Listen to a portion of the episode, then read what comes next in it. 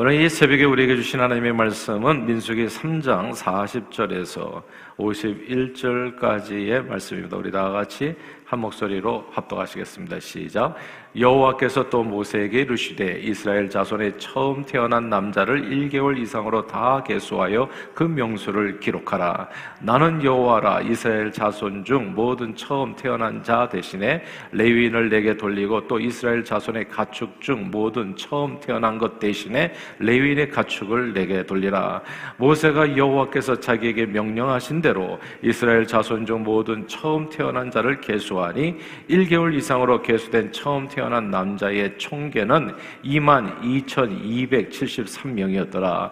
여호와께서 모세에게 말씀하여 이르시되 이스라엘 자손 중 모든 처음 태어난 자 대신에 레위인을 취하고 또 그들의 가축 대신에 레위인의 가축을 취하라. 레위인은 내 것이라 나는 여호와니라. 이스라엘 자손의 처음 태어난 자가 레위인보다 273명이 더 많은즉 속전으로 한 사람의 다섯 세겔씩 받되 성소 의 세겔로 받으라 한 세겔은 20개라니라.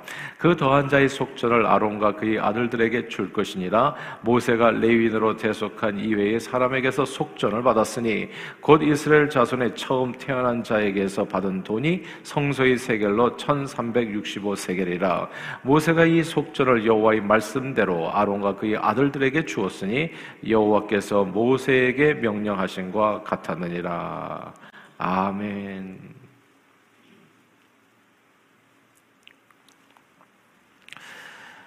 이 오늘 본문은 하나님께서 출애굽한 이스라엘 백성들을 자기 것이라고 선포하는 너는 내 것이라 선포하는 그런 내용입니다.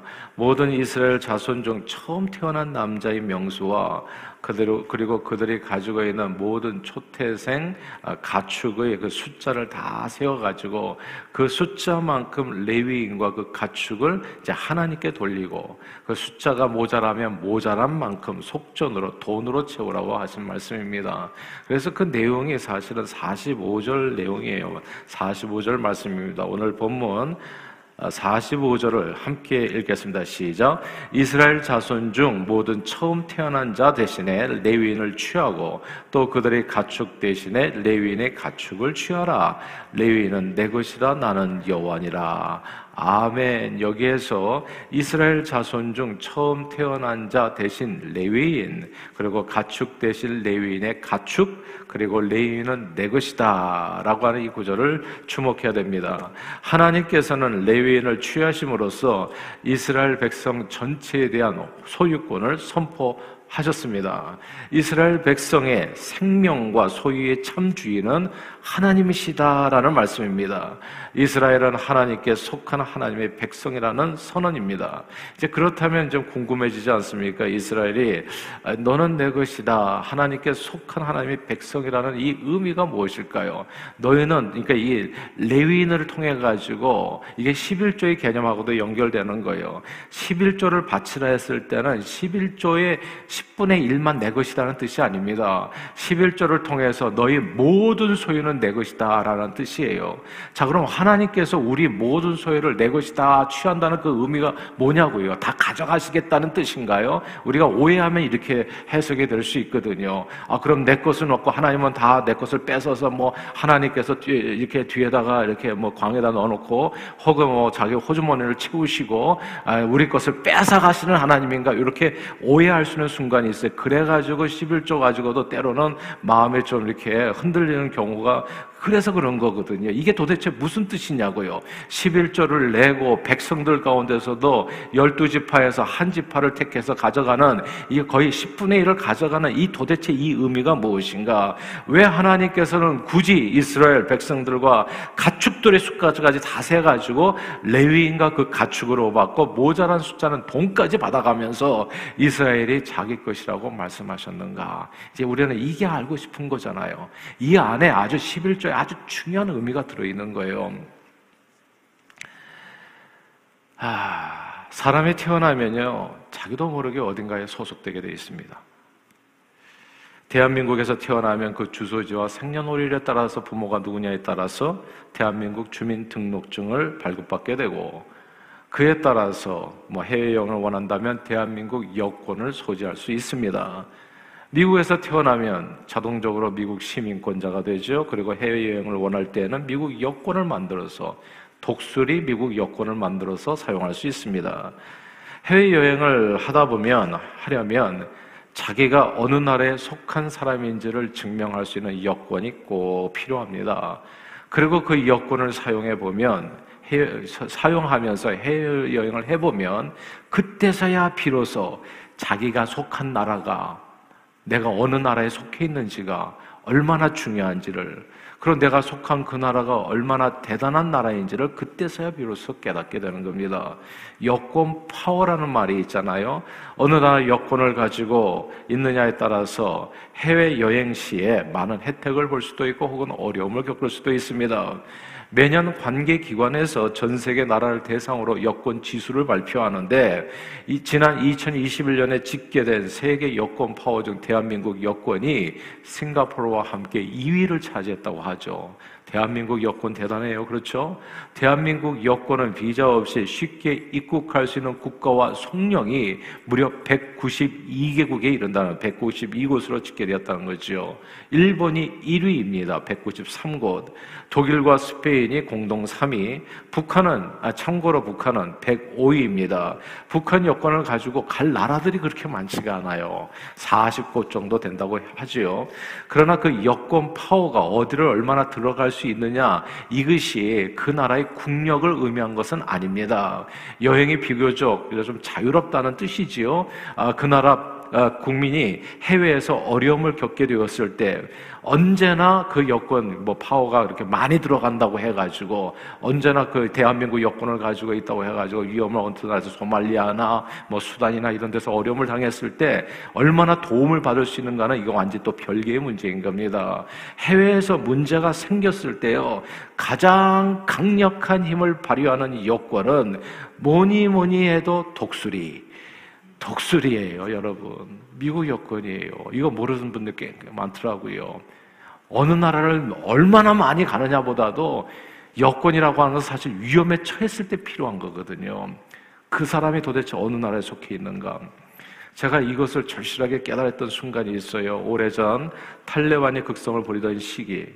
아프리, 아프가니스탄에 우리 장로님하고 함께 제가 단기 선교를 갔었잖아요. 아, 그때 제가 알게 됐잖아요. 현지에 계신 미국, 미국 여권 소지자, 그러니까 미국에서 파송된 한인이었죠. 네. 그 선교사님께 들은 이야기예요. 미국 여권 소지자들은 미국 대사관에서요, 한 사람 한 사람 다 인원을 파악해가지고 만약의 사태를 대비할 수 있도록 철저히 도와준다 했어요. 이게 굉장히 그러니까 거기에 와 있는 한국에서 파송된 선교사님도 있는데 굉장히 부러워하는 시스템이라고 하더라고요. 한국 대사관은 한마디 말만 철수하세요, 철수하세요. 이것만 하지. 그러고 그 다음에 연락이 없다. 위험해서 얘기해도 대책이 없다, 대책이. 예. 근데 이 미국 여권 소지자는 비상 연락망이 잘돼 있어서 대사관 직원이 수시로 체크하면서 주요 정보를 나누고 자국민의 안전을 철저하게 보호해준다 했습니다. 한국 여권 가진 선교사님들은 비상 연락망도 없고 주요 정보 알려주는 것도 없어서 미국 여권 소지자에게 지금 어떤 일이 벌어지는 건가 우리가 어떻게 해야 되죠? 이제 이런 거를 물어봐야 된다는 겁니다. 미국 여권은 문제가 없을 때는 한국 여권과 비슷하고 어떻게 보면 한국 여권이 더 많은 데를 갈 수 있으니까 더 좋은 것처럼 보이기도 하지만 독수리가 그려진 미국 여권은 문제가 생기면 자국민 보호를 위해서 이 세상 그 어떤 여권과 비교할 수 없이 그 강력한 파워를 보여줍니다. 사랑하는 여러분, 인생은 누구에게 속해 있느냐가 중요하더라고요. Whom do you belong to? 누구에게 속해 있는가? 가장 강력한 나라에 속해 있으면 그만큼 위기 상황에서 위기 상황에서 국가적으로 도움을 받고 보호받을 수 있습니다. 가장 강력한 회사에 속해 있으면 정말 그 일하고 그 안전하게 일하고 생계를 걱정할 필요가 노후 대책까지도 다 예. 누구나 그래서 좋은 회사에 취직하려고 애를 쓰는 거 아니겠어요? 그리고 가장 강력한 사람에게 속해 있으면 그만큼 평안을 누리게 되어지는 겁니다. 개인이든 단체든 국가든 그들이 가지고 있는 능력만큼 그들이 속한 그 개인 한 사람 한 사람이 안전할 수 있습니다. 그런데 들어보세요.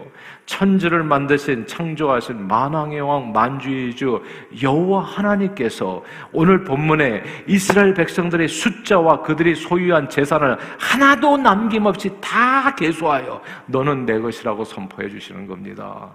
이게 11조의 의미예요. 그런 걸 왜 물어보는지 알 수가 없어요. 11조의 의미는 하나의 앞에 11조를 들여서 내 재산을 지키는 겁니다, 그게. 하나님 이 내 자산을 다 지켜줘. 10의 1을 하나님 앞에 바침으로써 그 10의 1에 포함되어 있는 내 자신, 그래서 내 자신 재산이 누구 거라고요? 이게 하나님 것입니다. 그럼 누가 지켜주는 거냐고, 내 재산을. 그게 하나님이 지켜주는 거예요. 그런 원리가 이 안에 너는 내 것이다. 11조는 내 것이다라고 하는 의미가 그 안에 포함되어 있는 겁니다. 그러므로 하나님께서 굳이 이스라엘 백성과 가축들의 숫자를 다 한 땀 한 땀 세어가지고 레위인과 그 가축으로 받고 모자란 숫자는 돈까지 개수해서 다 받으면서 이스라엘이 내 것이다 라고 말씀하신 이유는 너무나 분명한 겁니다. 하나님께서 자신의 소유된 백성을 한 사람도 빠짐없이 내가 눈동자 같이 한 사람도 빠짐없이 한 사람 다 개수해라. 예. 한 사람도 빠짐없이 눈동자 같이 사랑하고 지키시고 보호해 주시겠다고 하는 그런 하나님의 말씀이 결단인 거예요. 이 내용을 이사야 선지자가 잘 파악했어요. 그래서 이사야서 43장 이렇게 얘기합니다. 야곱아, 너를 창조하신 여호와께서 지금 말씀하시니라 이스라엘아, 너를 지으시니가 말씀하시니라 너는 두려워하지 말라.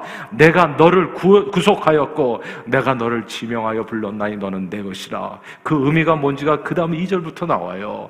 내가 물 가운데로 지날 때에도 내가 너와 함께 할 것이라. 강을 건널 때 물이 너를 침몰치 못할 것이며 내가 불 가운데 지날 때에도 불이 너를 타지도 아니할 것이 불꽃이 너를 사르지도 못하리니 대저 나는 내 여호와 하나님이요 이스라엘의 이여 너의 구원자니라 아멘. 그래서 하나님께서 이 너는 내 것이라 얘기하는 거예요. 한 사람 다 계산해서 바치라고 얘기하는 거예요. 11조 잘하십시오. 그 내가 내 자신이 재산을 지켜가지고 이게 지켜지는 게 아니라 하나님께서 내 재산을 지켜줘야 그게 지켜지는 거예요. 그러니까 그거를 하나님 앞에 드리는 것은 뭐 하나님께서 돈이 모자라서 받으시겠어요? 사람이 모자라서 받으시겠어요? 가축이 모자라서 받으시겠냐고요? 그걸로 해서 하나님께서 천국 여권을 누구에게 줄 것인지를 계수하는 거예요. 미국 사람 미국에서 태어나면 숫자를 계수하잖아요. 그래서 출생 증명서가 있어야지 이게 저희가 여권이 신청이 가능한 거잖아요. 하나님께서 그 출생할 때마다 남자들은 오늘 얘기하잖아요. 6개월 이상 되면 다 계수해라. 그래서 그 아이는 내가 지금부터 영원토록 보호해 주겠다. 하나님 도장 찍어 주시는 겁니다. 하나님께서는 당신의 백성들과 그들의 소유를 철저히 지켜주시고 보호해 주십니다. 물이 침몰침몰다 불 가운데 타지 않게 하십니다. 이것이 예수 믿고 하나님의 소유된 백성에 대해서 천국 여권을 소지한 성도들이 누리는 축복입니다. 저는 예수 믿는 게 이렇게 좋은 줄을 몰랐어요, 정말. 아, 난 예수 안 믿는 사람들은 너무 불쌍하게 보여요. 그러니까 아무런 보호가 없는 거잖아요. 여건이 없는 거잖아요. 예. 그럼 그 영혼은 누가 보호해 주냐고요. 마귀가 머리채 잡고서 질질 끌어갈 때 누가 그 사람을 보호해 주냐고요. 예전에 집으로 가는 길이라고 하는 무슨 영화 있었잖아요. 근데 이 한국 대한민국 여건이 얼마나 맥이 없냐 하면은 자기 마약 소지자도 아니야. 뭔가 이렇게 가방에 잘못됐어. 프랑스에서 잡혔어. 근데 속절없이 감옥까지 끌려가는 거예요. 이게 그냥 얼마나 많은 나라를 들어갈 수 있느냐 하나도 중요하지 않아. 내가 문제가 생겼을 때 나를 보호해 줄 수 있는 여건이 중요하잖아요. 저와 여러분들은 천국 여건을 소유한 사람이에요. 나 이 예수 믿는 게 이렇게 좋은 줄.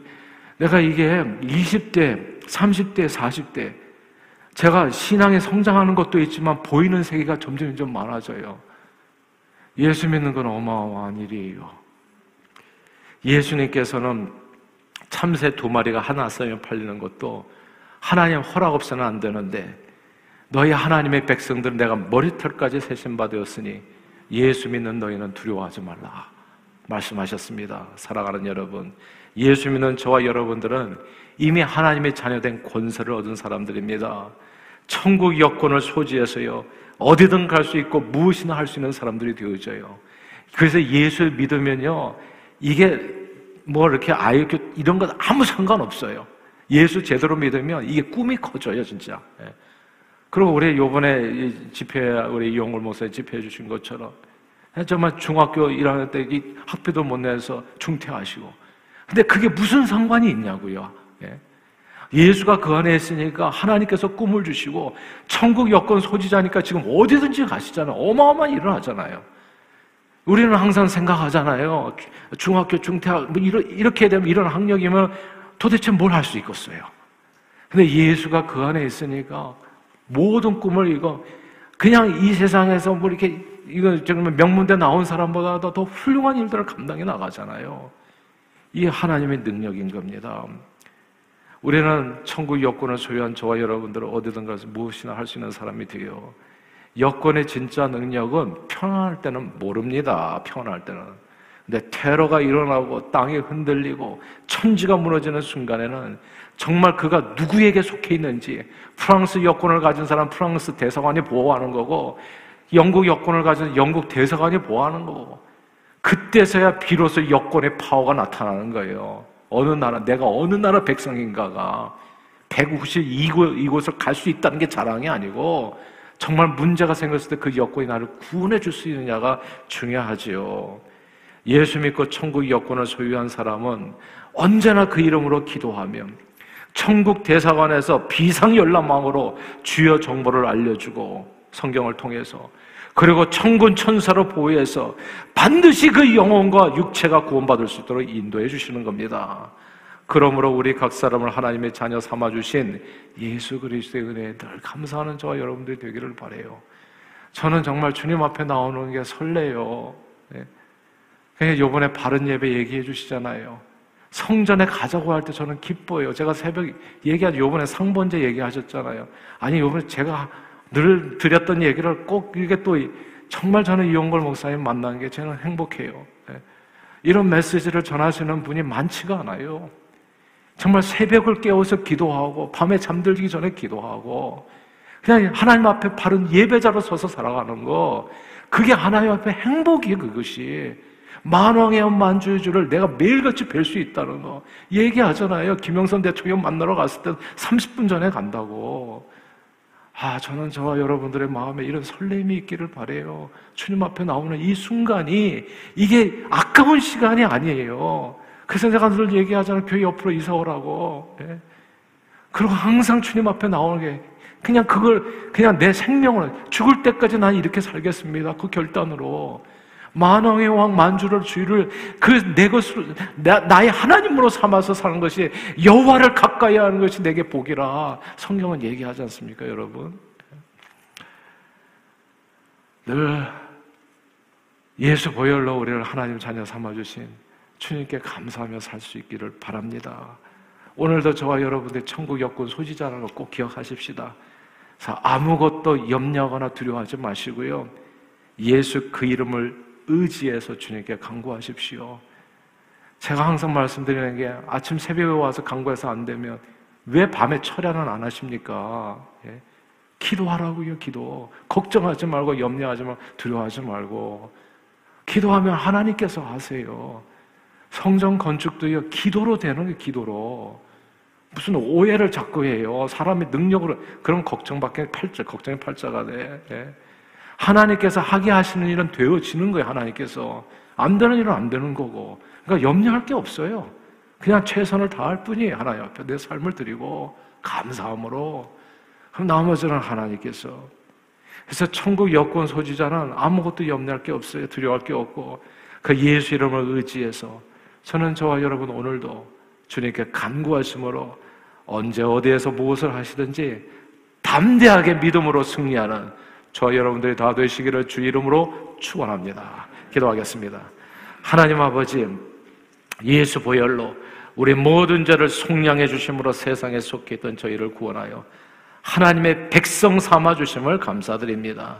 이제 하나님께 속하여 하나님의 자녀 삼아 주셨사오니 하나님의 자녀된 권세로 세상과 모든 두려움과 염려를 믿음의 기도로 이기고 늘 주님의 영광을 위해 삶을 들여 존귀하게 쓰임받는 저희 모두가 되도록 축복해 주옵소서.